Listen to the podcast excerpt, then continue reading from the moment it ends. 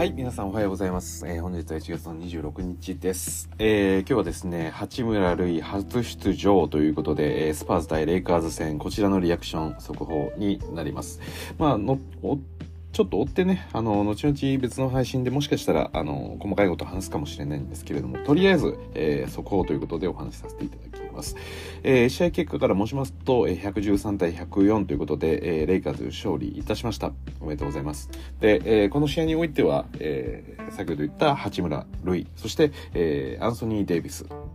ですね、の出場があったので、まあ、レイカーズにとっては、非常に重要な、えー一戦ではあったというところです。で、ゲーム全体の流れで言うと、もうずっと接戦っていう感じで、スパーズがリードを取るような時間帯っていうのも多くなかったんですけれども、えーまあ、ちょくちょくね、このレブロンがフロン、えーコートに立ってる時あの、まあ、一気に流れをこう持っていく展開っていうのがあって、まあ、第4クォーターの、えー序盤ぐらいで、まあ、そこからリードを作っていって、えー勝利を決めたっていう感じなんですけれども、えーまず八村の出来、まあ、これについてお話ししたいなと思ってまして、えー今日は22分出場の、えー12得点、えー6リバウンド1アシスト1スティールといった、えー試合のえー結果でした。でフィールドゴールパーセンテージのお話なんですけれども、えー7分の4決めて3が3分の1、えーフリースローが残念ながら6分の3という結果でした。ただ、えーまあ、スタッツの話はそれなんですけれどもああとですね、えーチームのプラスマイナス、えーその選手がコートに出てる時に、えーチームとしての得失点差がどうだったのかっていうお話を見ると、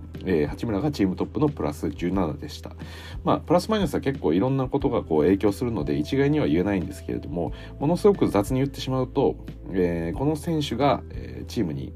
コートに立ってる時はプラス17得点で、えーまあ、チームが、えリードしてますよっていうような、え話になってます。はい。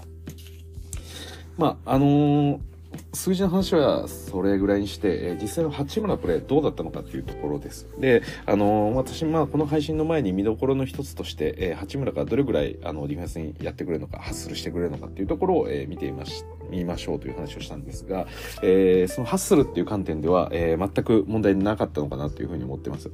で、えーまあ、ディフェンスがどうこうとかっていうよりも、えーまあ、泥臭い仕事ですね。まあ、彼のそのリバウンドだったり、ボックスアウトみたいなところもそうですし、まあ、一つ一つのプレーの中で、その泥臭いことをやろうとしてる意志がものすごくこう感じた、えープレーでした。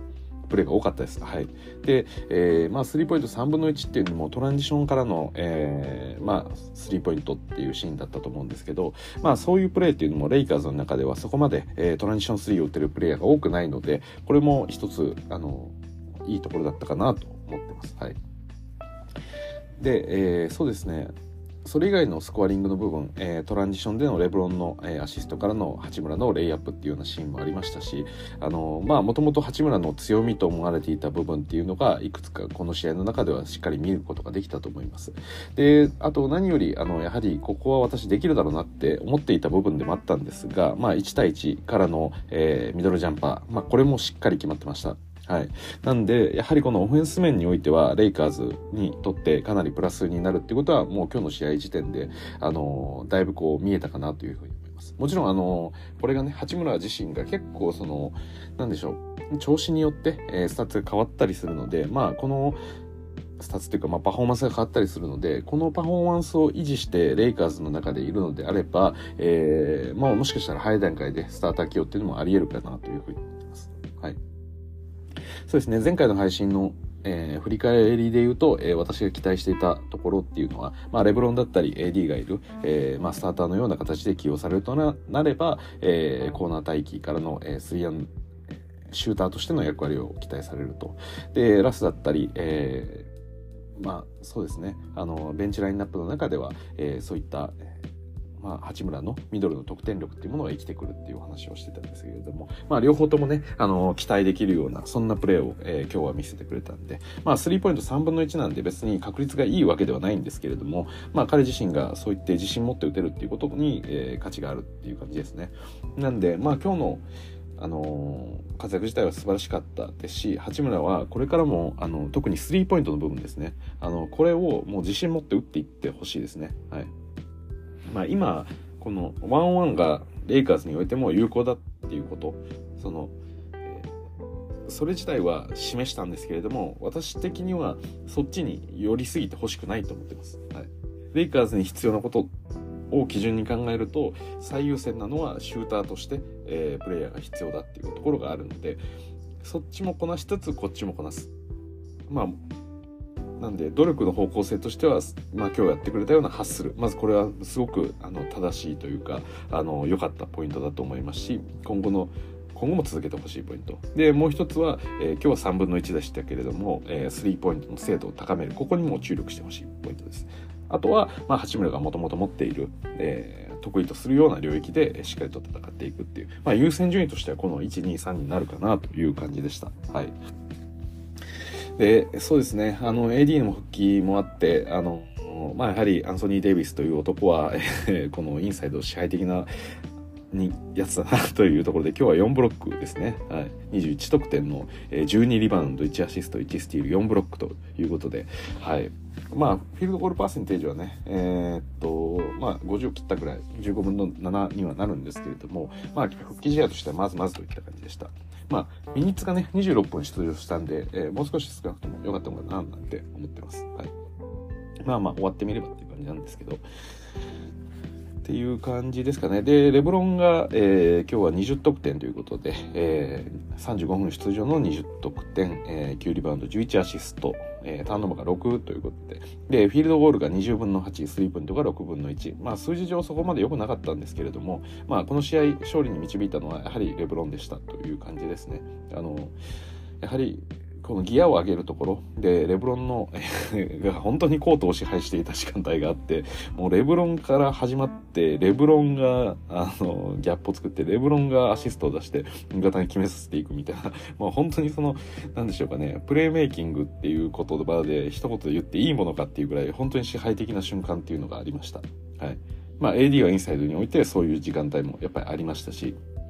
やはり改めてこのレブロン・ジェームス、アンソニー・デイビス、まあ、この2人のデュオっていうのは私は未だに歴代最高クラスのデュオなんじゃないかって、えー、若干思ってるところがあります。はい、それぐらいにこう規格外なプレイヤーたちというか、はい、あのー、そうですね。最近こういう感覚って少なくなったんですけど、あのー、優勝シーズンあたりのレブロンって2019-20ですね。本当にもうなんか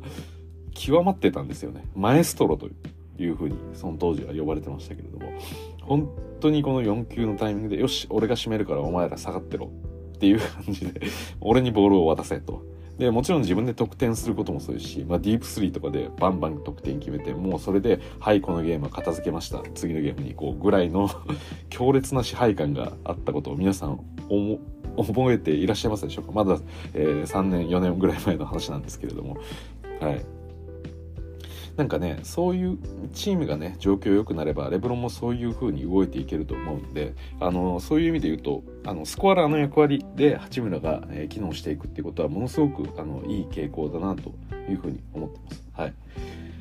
うんそうですねなんで今日は113点で勝利してるんですけれども、えー、得点の配分が結構みんなにばらけてます。AD が21得点レブロンが20得点そしてベバ,、えー、ベバリーが今日は18得点ですね、はい、そして、えー、ウェストブルックが14得点、えー、八村12得点。そしてトーマス、えー、違いますね。シュルーダーが9、えー、トーマス・ブライントが8そして、えー、トロイ・ブラウンが6という感じでしたね、はい、あとクリスティが5ですね、はい。なんかトロイ・ブラウンも今日ね、あの、3を打ってましてね、普段なら打たないだろうなっていう箇所で3を打っていて、まあそれはしっかり決まったんでよかったんですけれども、やっぱりね、このトロイ・ブラウンも八村が来て自分のポジションを回れるっていう、そこの危機感は持ってるみたいですね、どうやら。はい。まあそういうふうに切磋琢磨しながら、えー、掴んでいってほしいなと、八村にも思うんですけれども、まあ今回の八村の活躍によって、まあどういう影響があるかっていう話で言うと、まあおそらくこの先ほど言ったトロイ・ブラウンが、えーのポジションが八村に奪われる可能性が、高くなってきてると。なんで、まあ、スターター八村みたいなこともあり得るかなと思ってます。まあでも、これはね、あの、悩ましいところですね。はい。多分、八村のそのスコアリング能力みたいなものを一番使いたいと思うんだったら、そのベンチスタートでラストセットでも出していくみたいなのありかなっていう感じはしてるんですけど、ただ本当に八村のコーナー3、えー、3の精度が上がるならもうスターターで使いたいってなるんでトロイ・ブラウンの代わりに入っていくんじゃないかなっていう気がしています。はい、で、えー、あとですね、今日ゲイブリエルがほとんど、えー、ミニッツをもらえませんでした。1分。そしてトスカのアンダーソンも1分と。で、えー、まあ本当にガベージ一瞬出ただけっていう感じなんですけれども、多分この傾向は続くだろうなと思ってます。で、えー、そうですね、あの、AD を基本的にはセンター起用することになるんで、えーまあそうなるとラインナップとしては AD がいてそしてレブロンがいてトロイ・ブランか八村が入る。そしてあとガード2人っていうこの形に安定するかなと思ってます。はい、なんであのまあここにロニー・ウォーカーだったり、えー、リーブス、まあ、彼らが帰ってきてそれによる影響っていうのもあるとは思うんですがまあ多分変わるとしてもそこのガード陣2枠ここで入れ替わりがあるだけだと思ってます。多分ロニー・ウォーカーもその位置に入るんじゃないかなっていう気がしてます。うん。そうなんですよね。なんであのまあそのダービンハムが3ガード4ガードをまあ、5ガードを利用していた理由っていうのも前回の配信で話しましたけれども私が思うにやはりそこ得点力の問題だと思ってます。はい、結局何でしょう。あのゲイブリエルだとオフェンスのあのやっぱりバリエーションが少ないですし、えー、トスカノアンダーソンに関しても同様だと思ってます。でレイカーズ、えー、そうですね。今スタッツちょっと見ましょうか。チーチームとしてのトラディショナルスタッツを見てトラディショナル？じゃあですね。アドバンスドスタッツを見て。で、えー、オフェンシブレーティング。レイカーズは今15位ちょうどど真ん中ですね。で、えー、逆にディフェンシブレーティングは今20位にいます。はい。でこれを見る限り、えー、オフェンスをあの手こいあディフェンスを手こ入れするべきじゃないかっていう話もあるとは思うんです。はい。ただ私正直今のレイカーズを見るにあの3ガードがダメだっていう話はわかるんですけどじゃあゲイブリュリエルを入れることによってどういうオフェンスが期待できるかっていう話になるとやはりそこはあの疑問が残る話にはなると思ってます。なんであのそうですね。ラスの起用だったりベバリーだったりシュルーダーその辺りを同じコート上に置くメリットあるのかっていうとそこもわからないんですけど、はい、ただ少なくとも、えー、何でしょう。ゲイブリエルよりもラスは一人で得点を生み出せますしシュルーダーも生み出せるそしてスリーポイントって観点で見ると、えー、ベバリーはまだゲイブリエルより打てるそしてゲイブリエル最近フリースローがめちゃくちゃ悪いっていうのもあって、まあ、そこでインサイドで戦ってファールをもらっても得点につながっていかないっていうようなオフェンス上の課題がゲイブリエルにはあの山積みなんでそこがあのどうしても使いづらい理由だと思います。これはトスカーナ・アンダーソンにおいても同様です。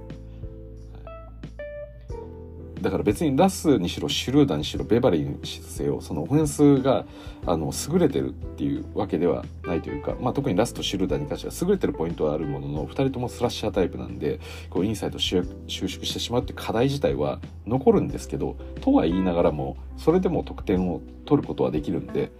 あのそうですねオフェンスの起点になりうるっていうところに価値があるっていうことですね。でそれがないので他のプレイヤーの中にそういったプレイヤーを使わざるを得ない。だから結果的に3ガードみたいな形になるということですよね。はい。まあその観点で言うと今回の八村っていうのは、えー、まあ間違いなく、えー、一つオフェンスのオプションをさらに付け加えるようなプレイヤーですし、はい、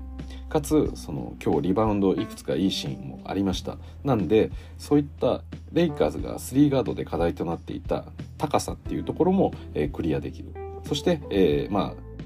あなんでしょうオフェンス面でその3ガードをしていた理由の一つでもあるそのあのクイックネスの部分ですよね。展開の速いバスケット、えー、トランジションっていうところも八村は今日レイアップして、えー、見せましたよねそれを。なんで3ガードでもかどうかは別としてとりあえずレイカーズのオフェンスとして求めている方向性には八村はあのマッチしてるんでなのであの八村を利用するっていうケースは出てくるかなと思います。はい、そうですねなんで今のレイカーズっていうのはあのディフェンスのテこ入れをしてるフェーズじゃないです。まあ、今順位としてそんなに高くないですけれどもこの順位が下がってる理由っていうのはやっぱりそのビッグなプレイヤーたちを使わないことによってやっぱり高さで負けてしまうことによってもやっぱり起きてるディフェンシブレーティングのあの低下だと思うんですよ。だじゃあこれをゲーブレールに戻したら少し上がる可能性があるかって言ったらそれは少しあると思うんですよ。ただ上がったところでオフェンスの方にもっと、えー、障害が起きてしまうと。なんで今のこのディフェンスのディフェンシブレーティングが20位に落ちてるのはこれはあの許容される問題ではないんですけどもそれ以上にレイカーズが優勝するために必要なオフェンスが今ないっていう状況なんですよ。なのでそこのテこ入れを、えー、先に着手してる。先にではないですね。もともとディフェンスがどうしようもなかったところからディフェンスがマシになって、で、そこか、ディフェンスがある程度マシになったので、次はオフェンスに着手しようっていうふうにやってます。と私は思ってます。なんかダービンハムのもともとのこの、あのやり方その最初のディフェンスへの注力っていうのを見ても、まあ、自分がまずこれをやる。そしてこれをクリアしたら、えー、次はこっちをやる。その時は徹底的。でそれはディフェンスにおいてもものすごく徹底されてました。あのラスを、クロージングラインナップで出さないとかっていうこともこれまであのボーゲルの体制の中ではできなかったことですしそれを徹底的にやらせてますよね。はい、でその後に今はオフェンスの方を徹底的に着手するためにこういった少しでも、えー、オフェンス能力が高いプレイヤーを利用してるっていうような、えー、私は理解です。なんで、まあ、さっき言ったような、えー、ゲイビリエルだったり、えートスカのアンダーソン、まあ、ディフェンス面においては貢献はしながらもただオフェンス面で問題があると。ただチームとしても勝ってはいかなきゃいけないんでオフェンスの手こ入れをすると言いながらも。なので使う必要はあった。ただ今回八村が入ったので八村では同じぐらいサイズがあるので、えー、まあそういった何でしょうディフェンス面におけるそのサイズ問題っていうものは解消できるかつオフェンスができるプレイヤーなのでもうゲーブレールを使う必要はなくなるっていうことだと思います。でこれを変えるってなるとそもそもの AD の起用を変えるだったりとかでまあ可能性としてはゼロではないとは思ってます。はい。だからトーマス・ブライアントがベンチで出てきた時の4番、えー、まあ、ウィングプレイヤーとして、えー、ゲイブリエルを置く可能性は、まあ、若干あるかなと思ってますけど、それは八村が出てないタイミングだけですね、あくまで。